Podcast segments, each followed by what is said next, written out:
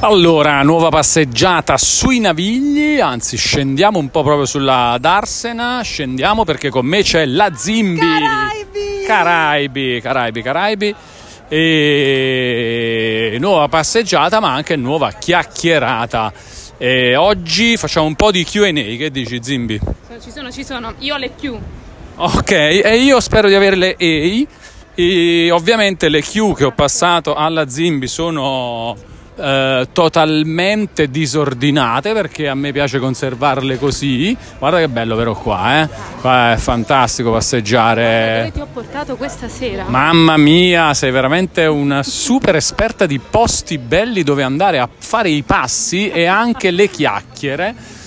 E dunque cominciamo, dai Zimbi, cominciamo subito. Dicevo disordinati i fatti perché io li conservo così, copio e incollo dalla chat di Twitch, copio e incollo dai messaggi privati di Instagram, copio e incollo da tante altre parti. Poi prendo tutte queste robe, inoltre prima di iniziare questo episodio alla Zimbi, la Zimbi legge e io rispondo.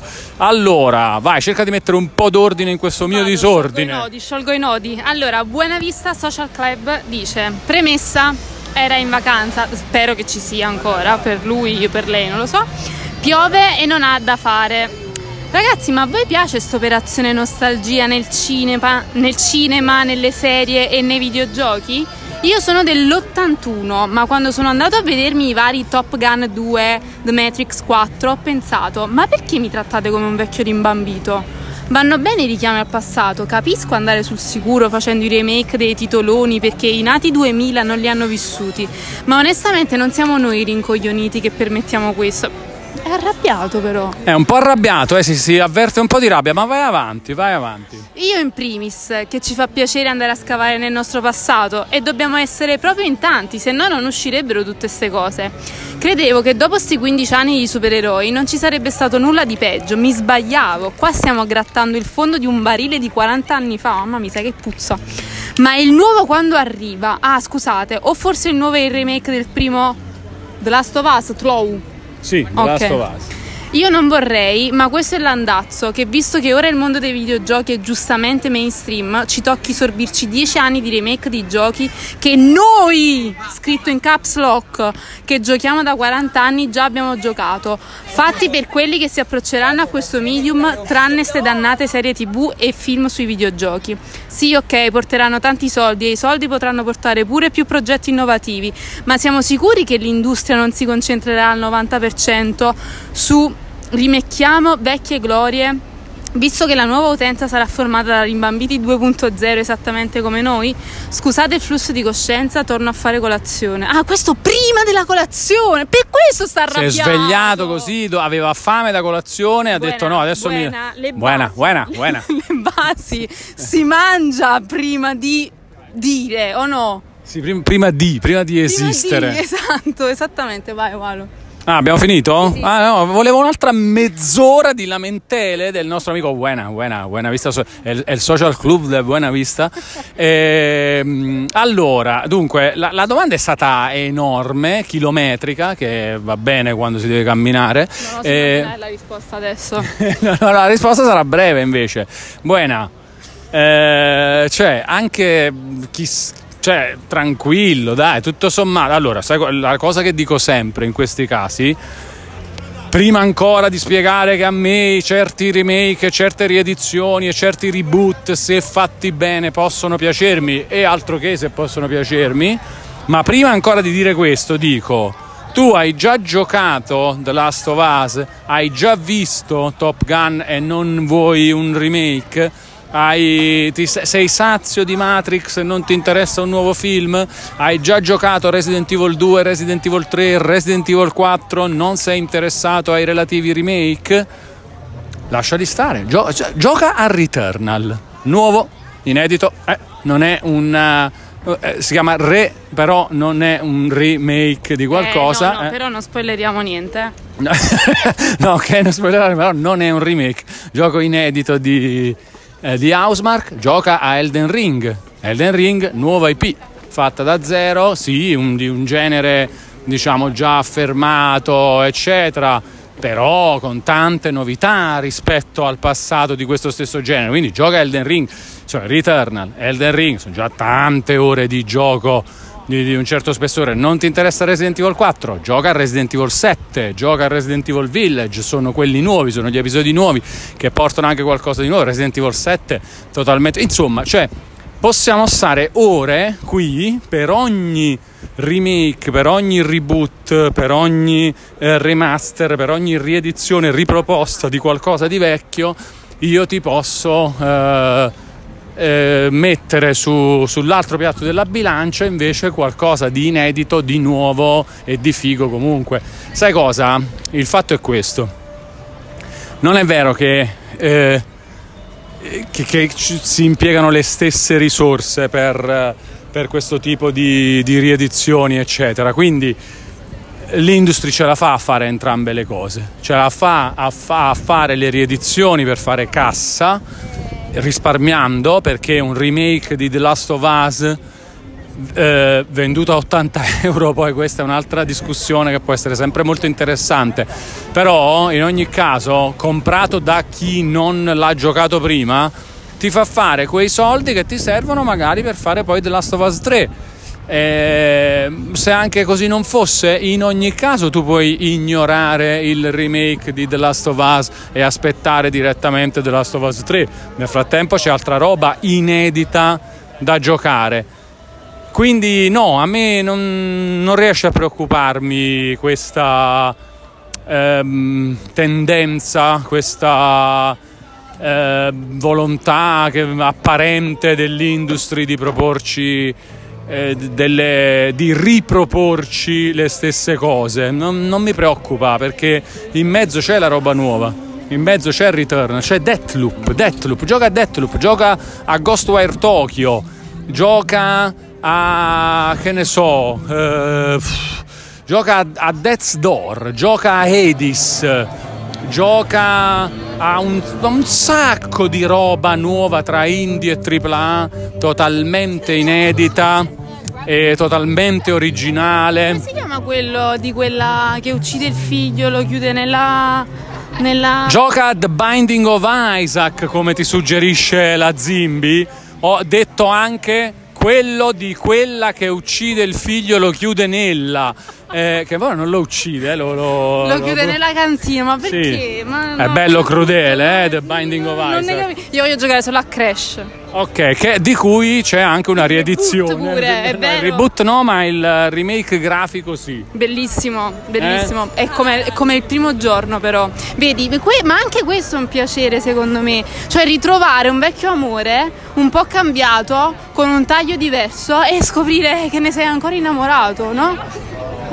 Sì, vedi, ci sono persone, caro Buena, che cioè possono anche godere di riedizioni, remake, remaster, che la Zimbi è innamorata di Crash Bandicoot, giocava a Crash Bandicoot da bambina e adesso si ritrova Crash Bandicoot in questo remake grafico, scopre di saperci ancora giocare, perché come la bicicletta, quando impari la butti nel naviglio, e quindi è fantastico, cioè ci sono alcune persone che le vogliono queste cose.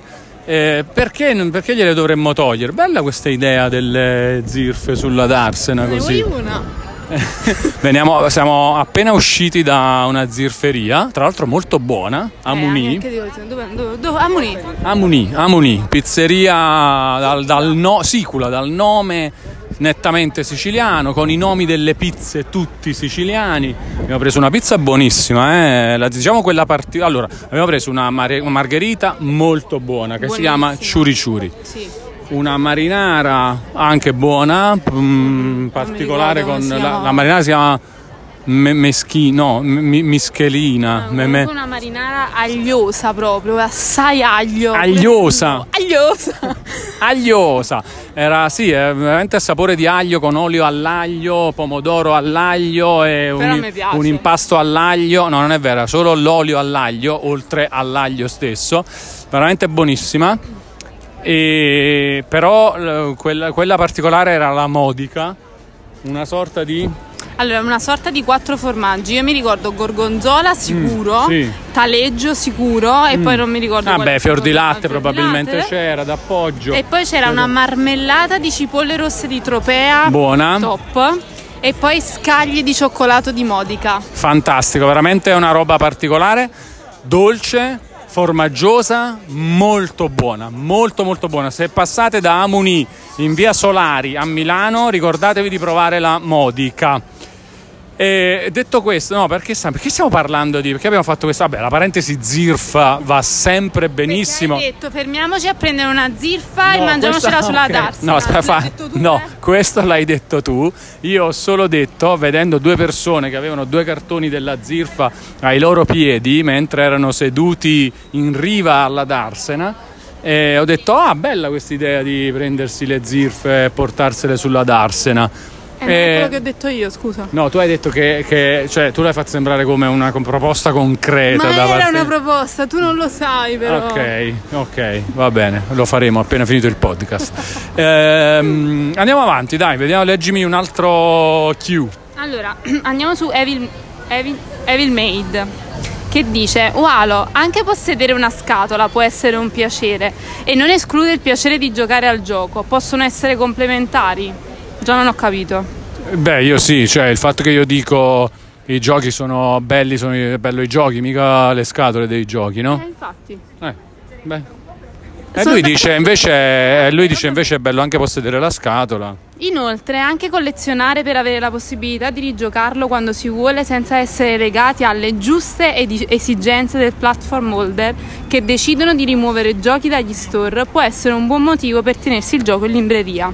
Inoltre alcuni pezzi potrebbero aumentare di valore. Insomma, capisco il tuo discorso, a me piace il gioco, non il suo involucro, ma possono piacere entrambi. E tutto ciò che dici sul decluttering è certamente giusto e un gesto di grande maturità e consapevolezza. A volte avere un gioco fisico è come avere un action figure, come materializzare una passione che per sua natura è virtuale. Non è troppo diverso dal farsi un tatuaggio, per capirsi. È finito? Sì. Allora,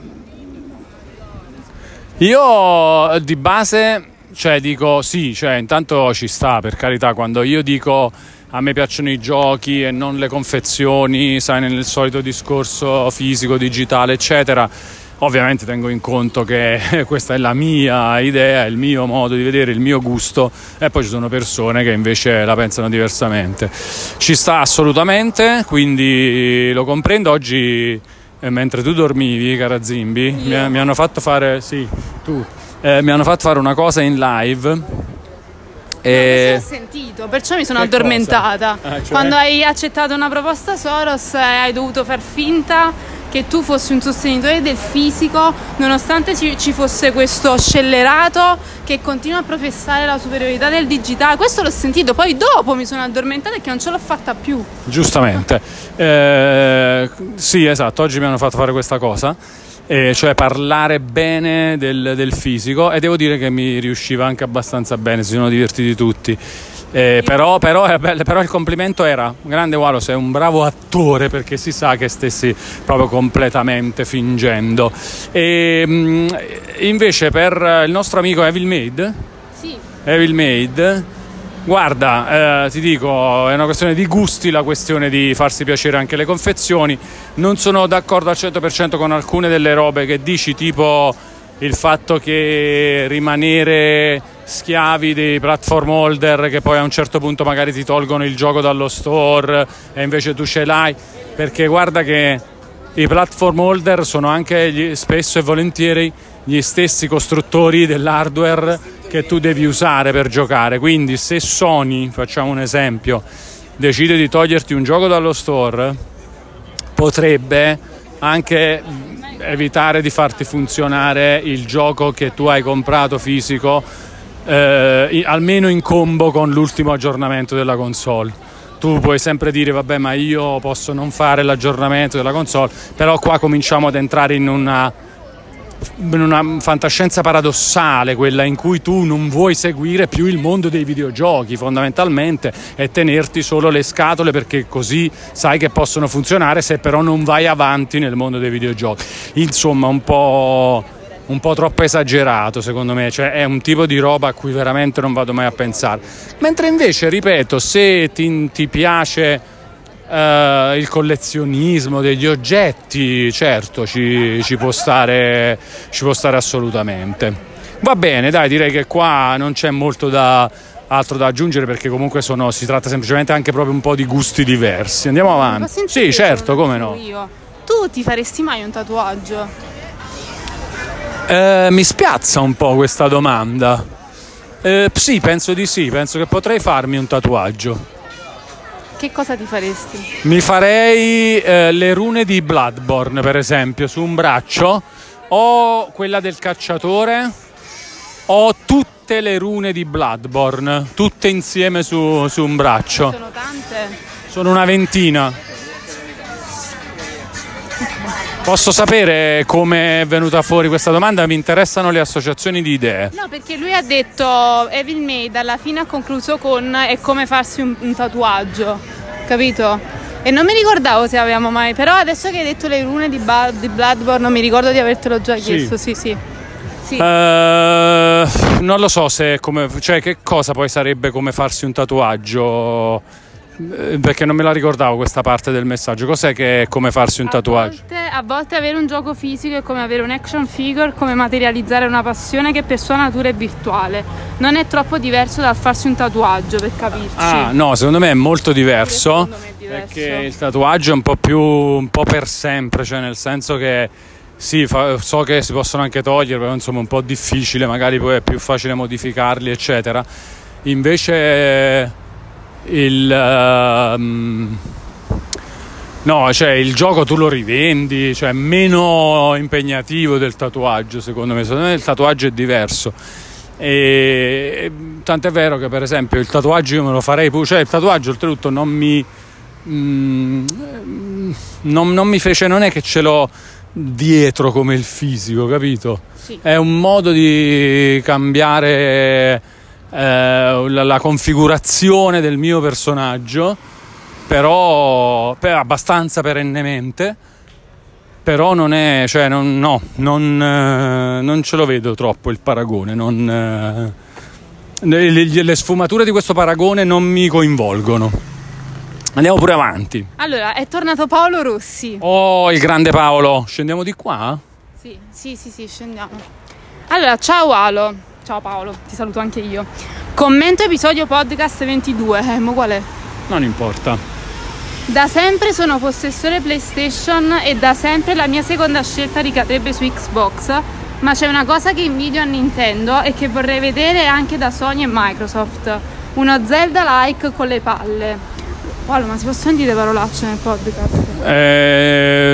Sì, perché che fortuna di averle già dette.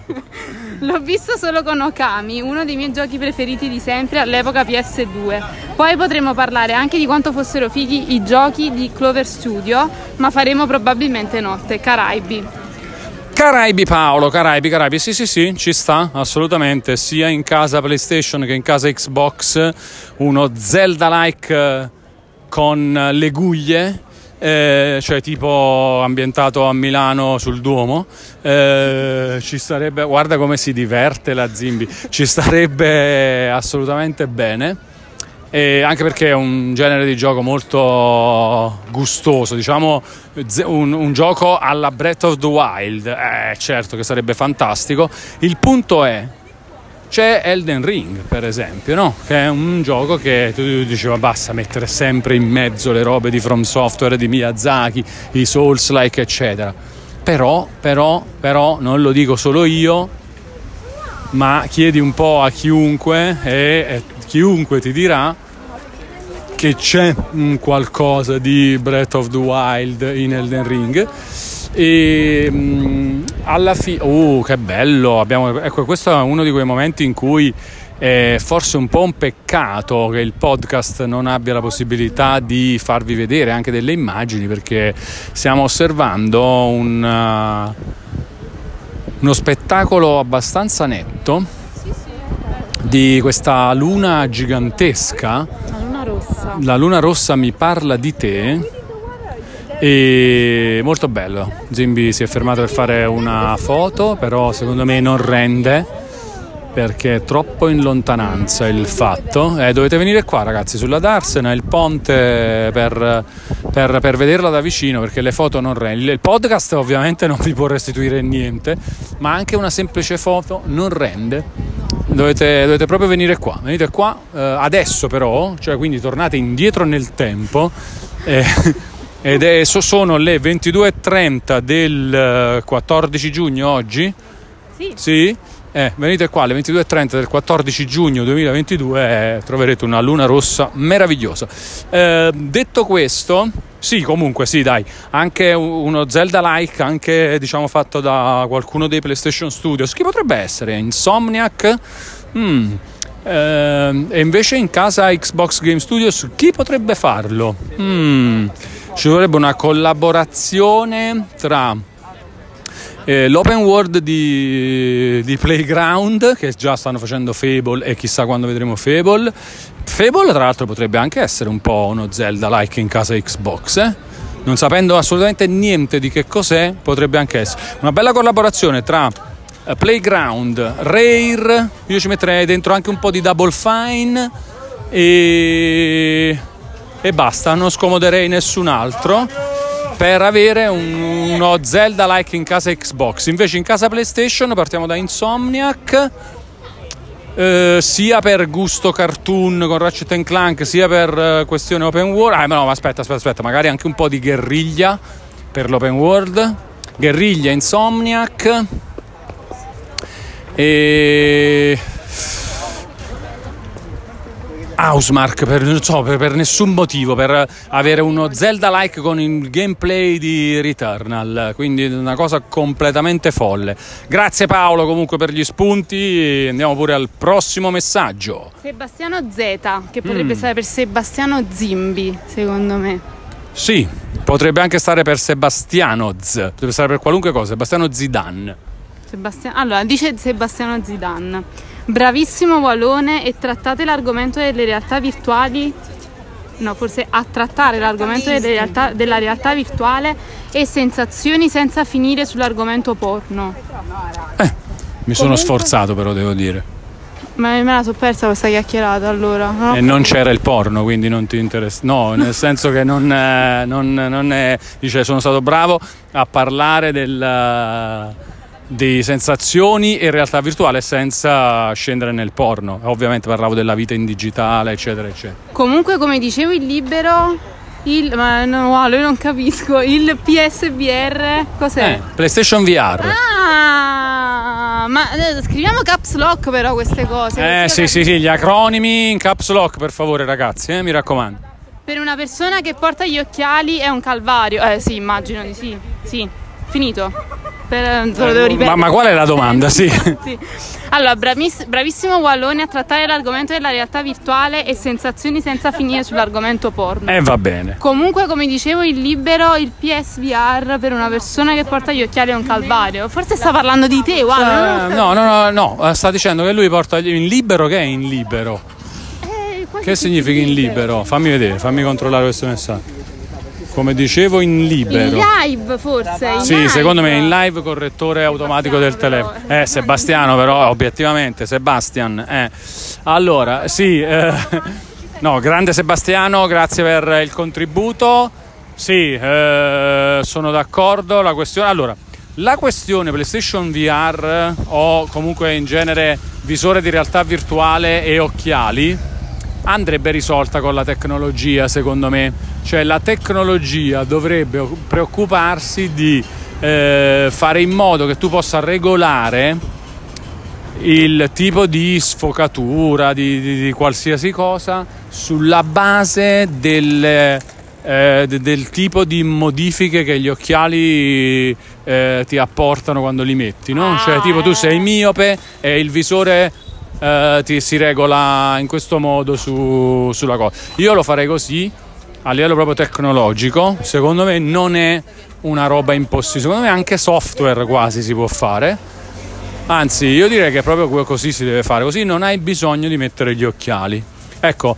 Giro questo tema un po' a tutti tutti gli ingegneri e gli appassionati di tecnologia che abbiamo nella community. Fatemi sapere che ne pensate di quest'idea, della fattibilità di questa roba, che è il visore stesso ad adattarsi alla tua miopia, alla tua ipermetropia, alla tua presbiopia o qualsiasi cosa ci sia, così fa anche una bellissima rima.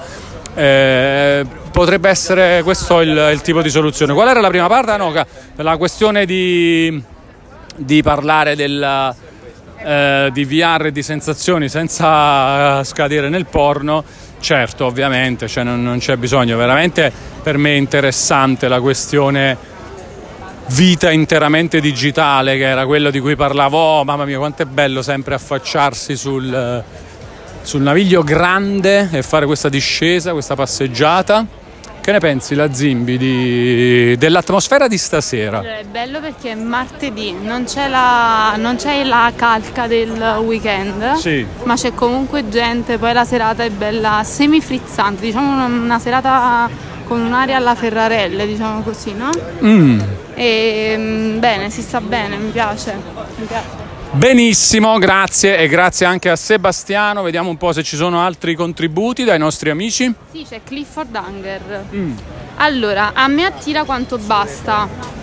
Chi?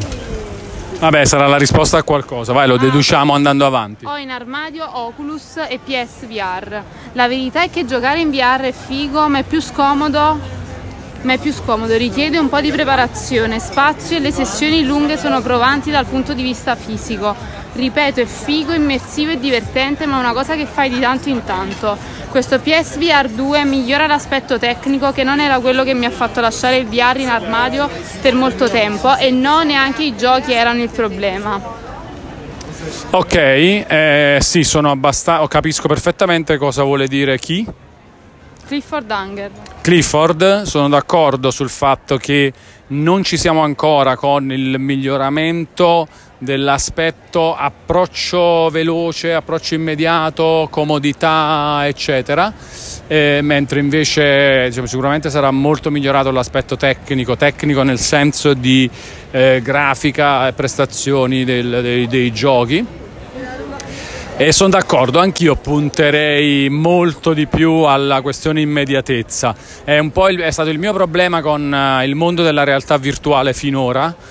E però, diciamo, mi sono anche un po' stancato di non prenderne parte attivamente a questo mondo, e quindi mi sa che cederò con PlayStation VR 2.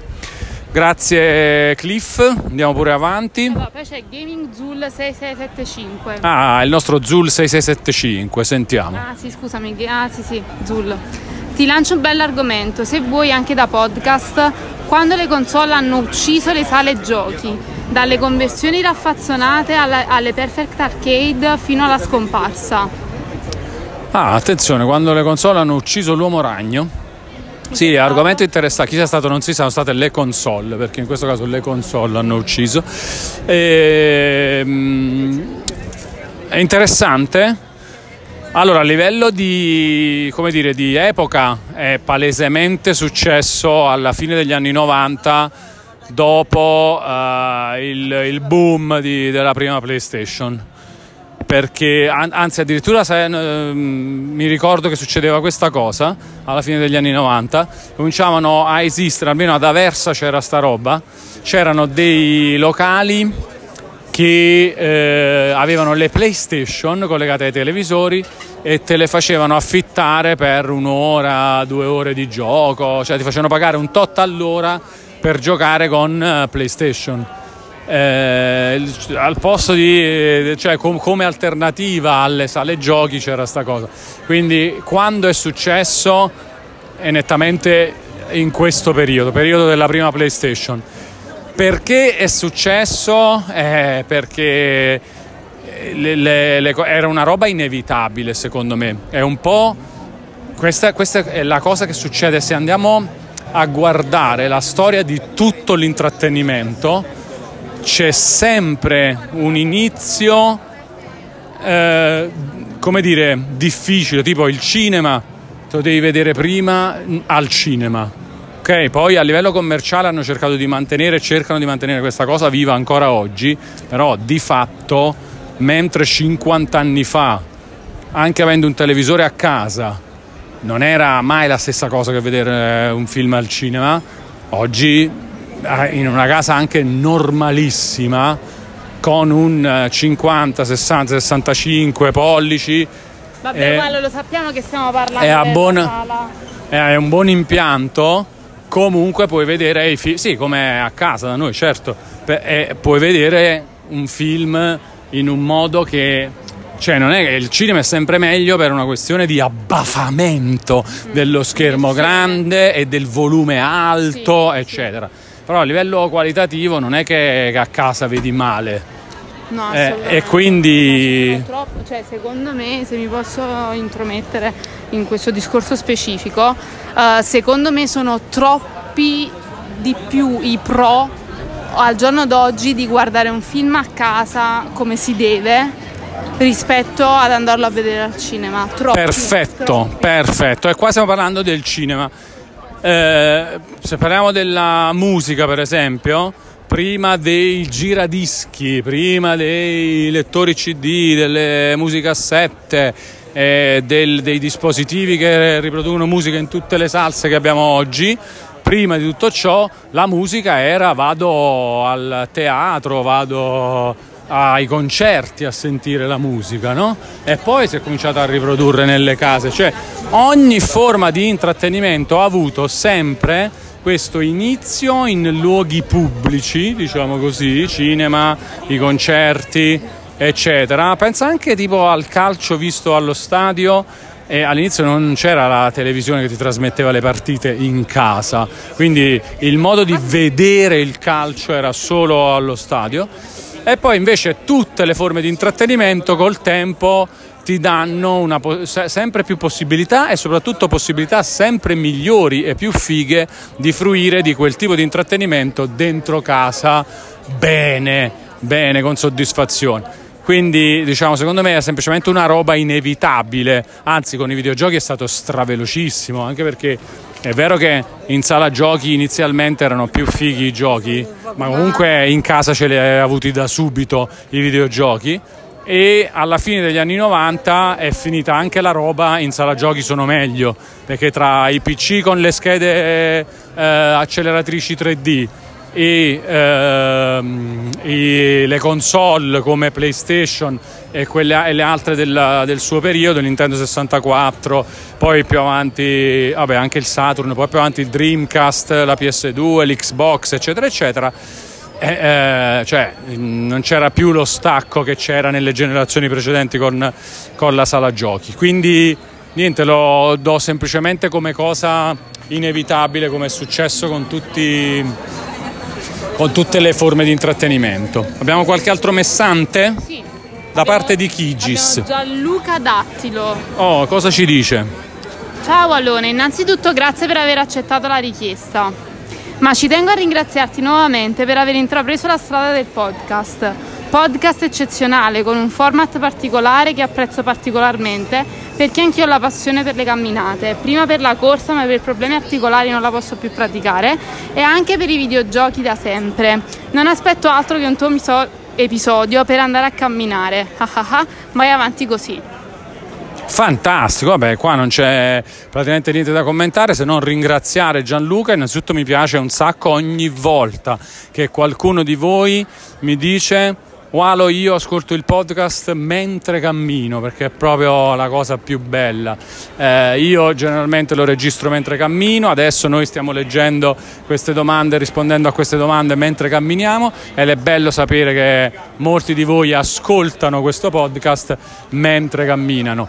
E allora, qua siamo di nuovo sempre noi, arriviamo sempre a Via Casale 3 mentre camminiamo, quindi ringraziamo Gianluca, sono molto contento di questo suo messaggio. Siamo sempre a Via Casale 3, che è un po' l'appartamento l'indirizzo che ci piace, dove vorremmo un appartamento, tra l'altro.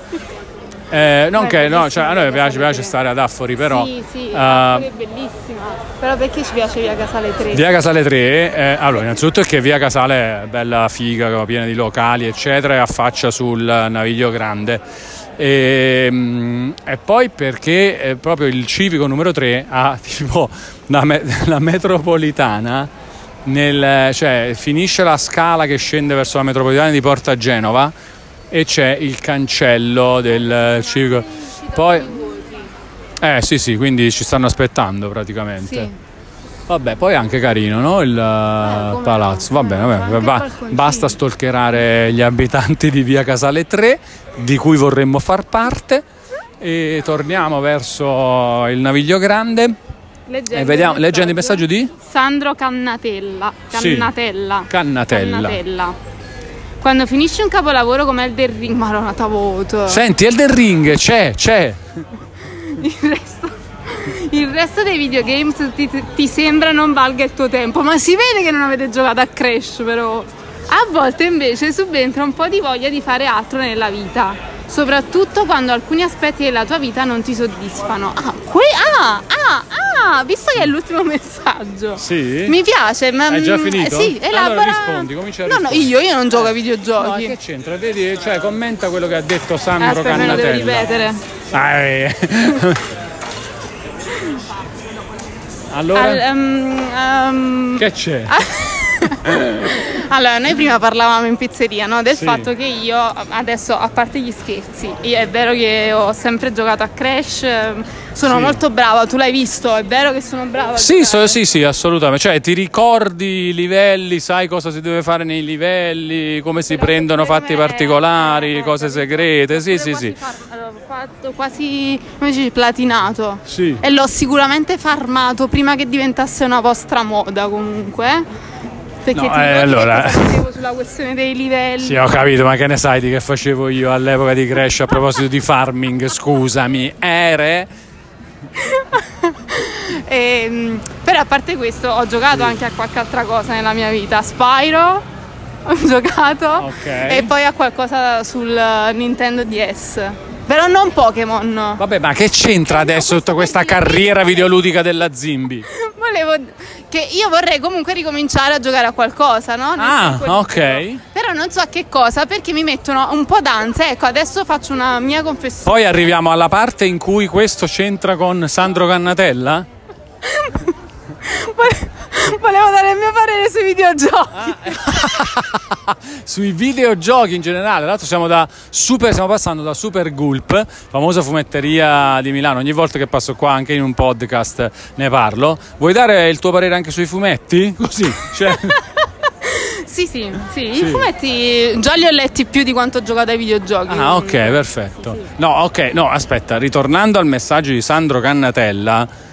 Cioè, lui che cosa vuole dire? Che a volte è bene concentrarsi su un aspetto piacevole come quello del trascorrere il tempo a videogiocare, piuttosto che concentrarsi magari su aspetti della vita che ci creano difficoltà in un determinato periodo. No, ma mica ha detto questo. No, io riprenderei il messaggio, riprenderei un altro. No, non mi pare che... Allora, lui inizia parlando un po' del classico mal di From Software. E lo capisco perfettamente quando dice che dopo aver giocato a Elden Ring ti senti un po' vuoto a provare gli altri giochi, anzi gli altri giochi ti sembrano un po' vuoti. Questo è il classico mal di From Software di cui io parlo sempre, e questa è la prima parte del messaggio, e su quello sono d'accordo. Cioè niente, solo pacca sulla spalla per Sandro Cannatella, pat per Sandro, perché ovviamente ho sempre parlato del mal di From Software, anzi ho inventato io il modo di dire mal di From Software, quindi so di che cosa stiamo parlando, e quindi pat per Sandro Cannatella. Qua a Napoli 1820 ci dobbiamo passare qualche volta per provare la zirfa. Guarda, sbircia nei piatti della Gemini Guntur. Seduta quasi. Allora com'è? Non lo so, quella secondo me è tardi. Poi le pizzerie a volte hanno questa cosa che a una certa ora cominciano a... capì? I luoghi comuni della Zimbi. Per un dato di fatto, scusami, io è una vita che... Allora, su una cosa posso parlare, cioè sulla zirfa. Andiamo avanti con Sandro Cannatella. Qual era la seconda parte del messaggio? A volte invece subentra un po' di voglia di fare altro nella vita, soprattutto quando alcuni aspetti della tua vita non ti soddisfano. Vabbè, niente, questa è una considerazione a parte. Dice, magari hai finito di fare, io credo, ha finito Elden Ring, è sazio, gli altri videogiochi non riescono a restituirgli la stessa intensità, la stessa densità di passione che viene fuori con Elden Ring, e quindi dice, a sto punto mi dedico agli altri aspetti della vita, soprattutto quando magari non vanno neanche bene, magari cerca di, che ne so, impegnarsi più, di dedicarcisi un po', di raddrizzarsi. Questa pure potrebbe, non vedo bene, fabbrica, pizzeria, sì.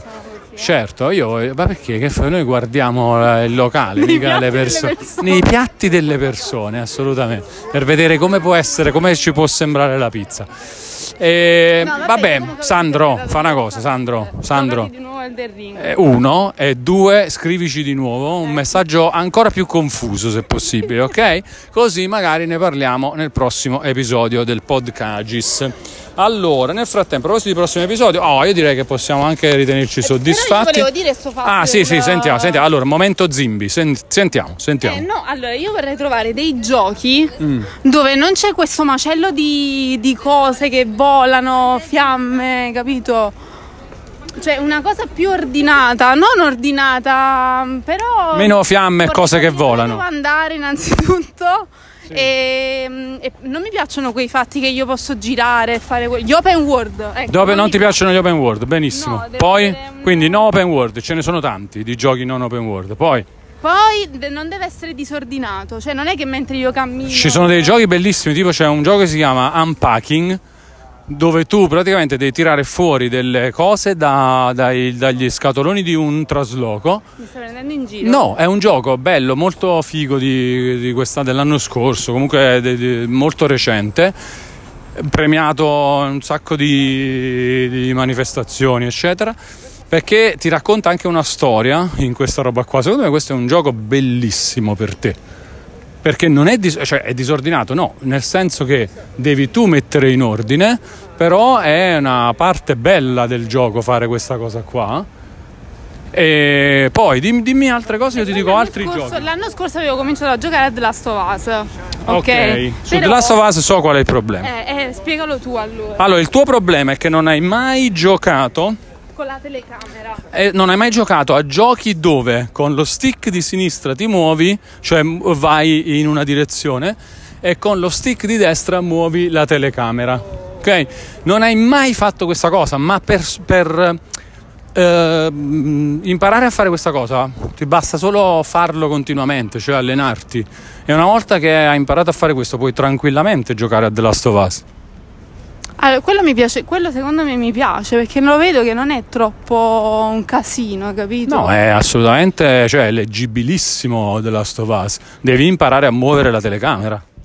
E poi di Elden Ring però mi piaceva il fatto, sai che cosa mi piaceva di Elden Ring? Quando ti mettevi là a farmare per un sacco di tempo, tu dormivi rilassandoti in questo farming continuo. Sono completamente d'accordo su questo.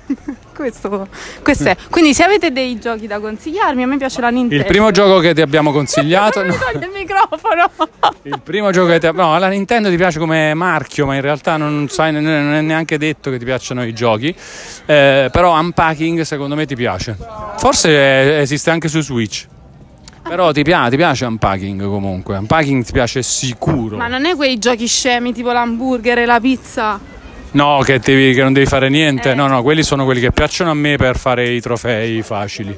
Ok, no, Unpacking è bello proprio, cioè è proprio rilassante, bello, metti in ordine le cose, molto bello. Ok, va bene. Ok, abbiamo trovato un primo gioco per la Zimbi, poi nei prossimi episodi magari ne cercheremo altri. Va bene, Zimbi, grazie della chiacchierata, dell'ordine tra i messaggi. Grazie a te per avermi ospita, anche se io non sono ospite. No, tu non sei ospite, assolutamente. Grazie per avermi aspettata per fare questa puntata del podcast di oggi. È successo per puro caso, ma comunque è perfetto in ogni caso. Grazie anche a voi amici per aver ascoltato fin qui. Noi ci sentiamo in un prossimo episodio. La Zimbi anche tornerà prima o poi, ma più prima che poi. Risata malefica. Caraibi.